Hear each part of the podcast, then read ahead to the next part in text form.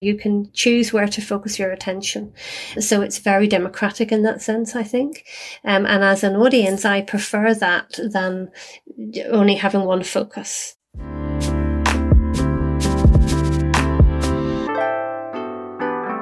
Sollten wir Digital First oder Digital Enabled sein? Aufs Erste mögen die Begriffe vielleicht ähnlich klingen, doch sie meinen sehr unterschiedliche Denk- und Arbeitsweisen.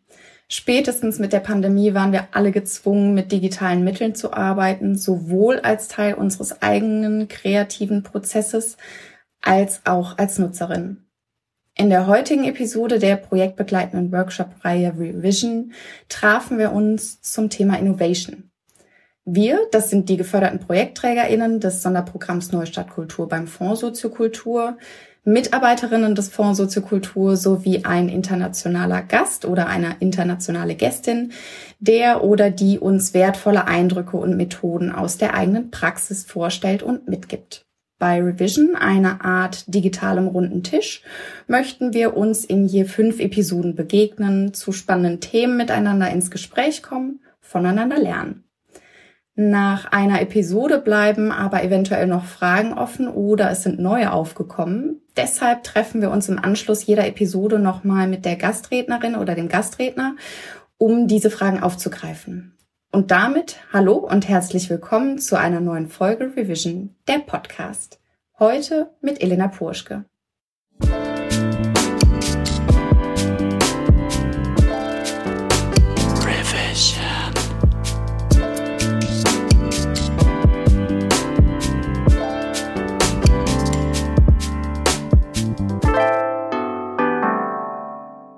Heutigen Folge war Zoe Seaton zu Gast. Sie ist künstlerische Leitung der Big Telly Theatre Company in Nordirland. Sie erzählte uns, wie sie zu Beginn der ersten Covid-Lockdowns im Jahr 2020 radikale Schritte unternahm, um von der Kritik gefeierte digitale Produktion zu schaffen, die die gesamte Arbeitsweise des Ensembles verändert haben. Bevor wir jedoch direkt einsteigen, Zoe, welcome and glad that you are with us again.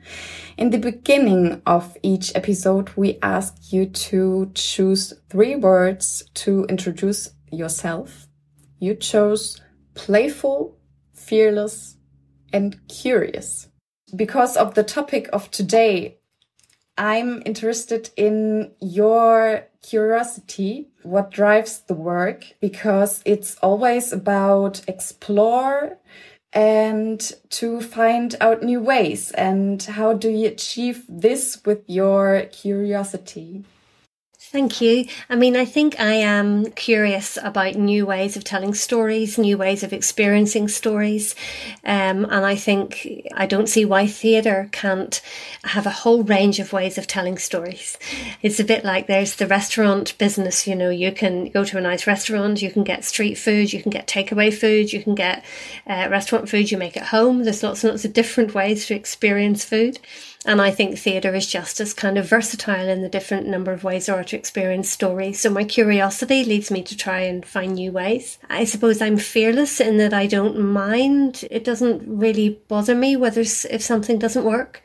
It will work in some sense. You know, every project we do, I know that even if only 10% of these ideas work, the project will work. Um, so everything else is a kind of bonus. So you're already in a position where you know it will be exciting anyway. You know, just being in a locked department store at night where there's supposed to be a situation unfolding outside the doors, that's going to be interesting anyway. And let's see how much more we can deliver on that.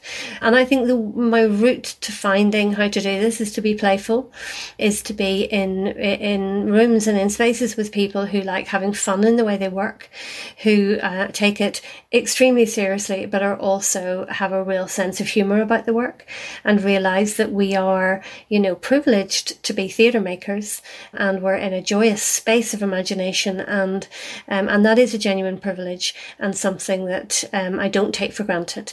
So it's that interesting sense of being simultaneously absolutely serious and passionate about the work, but having enormous fun.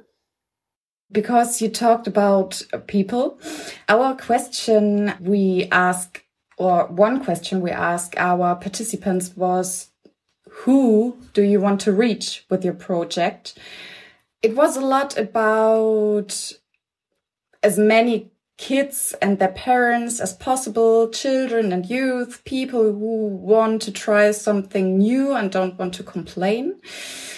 It is very interesting for us to find out or to get to know who do you want to reach with your projects. You remember we talked about digital and live audience. Is there an audience you want to reach or is it everyone? So we've been enormously lucky during the pandemic. We've been able to make a lot of work and we have reached without um, targeting them, uh, you know, a whole global audience. I think we've reached 12,000 audiences throughout the pandemic. I suppose at the moment I want to keep those people. I loved having audiences in 42 countries. It challenged the work. It challenged us as theatre makers. You know, we live in a really, really tiny place in a tiny part of a tiny island, which is part of a tiny country.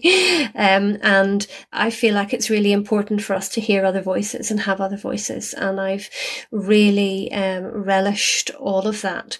Um, so I suppose moving forward from the pandemic, I want to reach live audiences in Northern Ireland, but I don't want to forget the digital audiences. They're very, very important to me. And I want to find a way to give them equal value within experiences. So I'm not so interested in a digital audience being able to just see a live experience like here's a party going on and you can see it. For me there's something inherently quite sad about that um, because our work is immersive.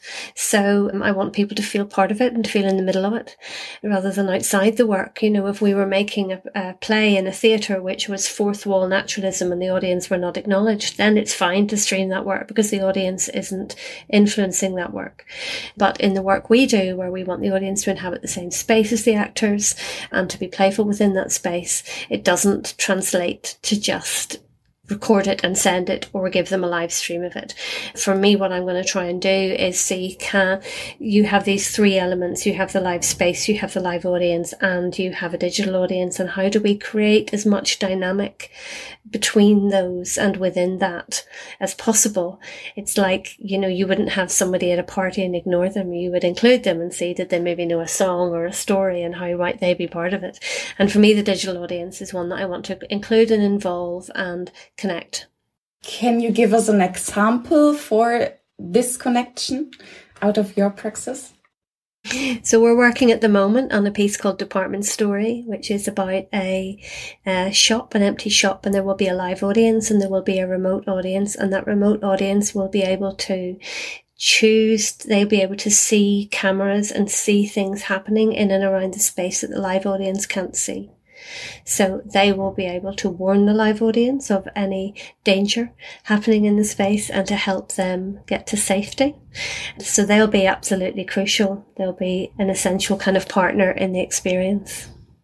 Is that something that you mean when you say the digitality of your project offers a different perspective? Yes, I think so. I'm really interested in a digital audience being able to engage with work in a different way and having a different perspective. So we've made a couple of pieces which were kind of food based. The beauty of having a laptop or, a, or watching a show on a phone is you can take that anywhere. So we've had audiences watching shows in kitchens, in bathrooms, at forests, in gardens. and so, so the specific site is there, the site where their camera is. Um, and you know, what I I love about the digital work is that you can say to an audience, you can watch it, you can email, you can access stuff via a website, you can access this story on multi platforms at the same time.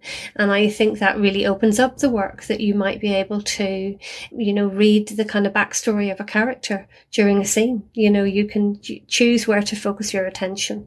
So it's very democratic in that sense, I think. Um, and as an audience, I prefer that than only having one focus. So I think it allows you to do lots of different mediums. So sometimes within digital theatre, we've phoned people up or we've arrived at their houses or we've made stuff happen in their radios or their TVs, which kind of surprise them in their space. And also within a live world that we control, we can obviously um, be much, much more ambitious and playful with that. How do you get to an equality between live audience and digital audience? I think it's about value, and I think it's about placing equal value and equal attention on both groups of people and seeing how you can create um, connections between them, but also making sure, you know, what we're aiming for is that the digital audience might decide to come and play it in the real world, and the real world audience might decide to play it as uh, remotely. So we want to create an experience where you know you're not seeing everything. You're only seeing your side of the story. And because we talked about innovation, when you start a project or run a project, at what point does it need to become innovative for you right from the start?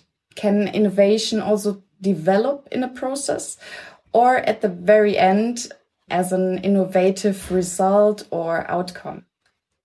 So I think for it to keep my attention, it probably has to be innovative right from the start. But some of our best projects, I think, come from um, there being something to do, which which I think I have no idea how I'm going to achieve it. So, for instance, we've just done some shows in neighbourhoods where we were playing to hundred households a night, where they were all in their homes. So that's a very different way of looking at how you tell a story and how you how disjointed that experience is. If you need them all to know know the same thing at the same time, how you do that. And we're working at the moment with the government on a, a project about transport. What they want is for young people to engage more, to be more connected to issues like political issues like um, infrastructure and transport.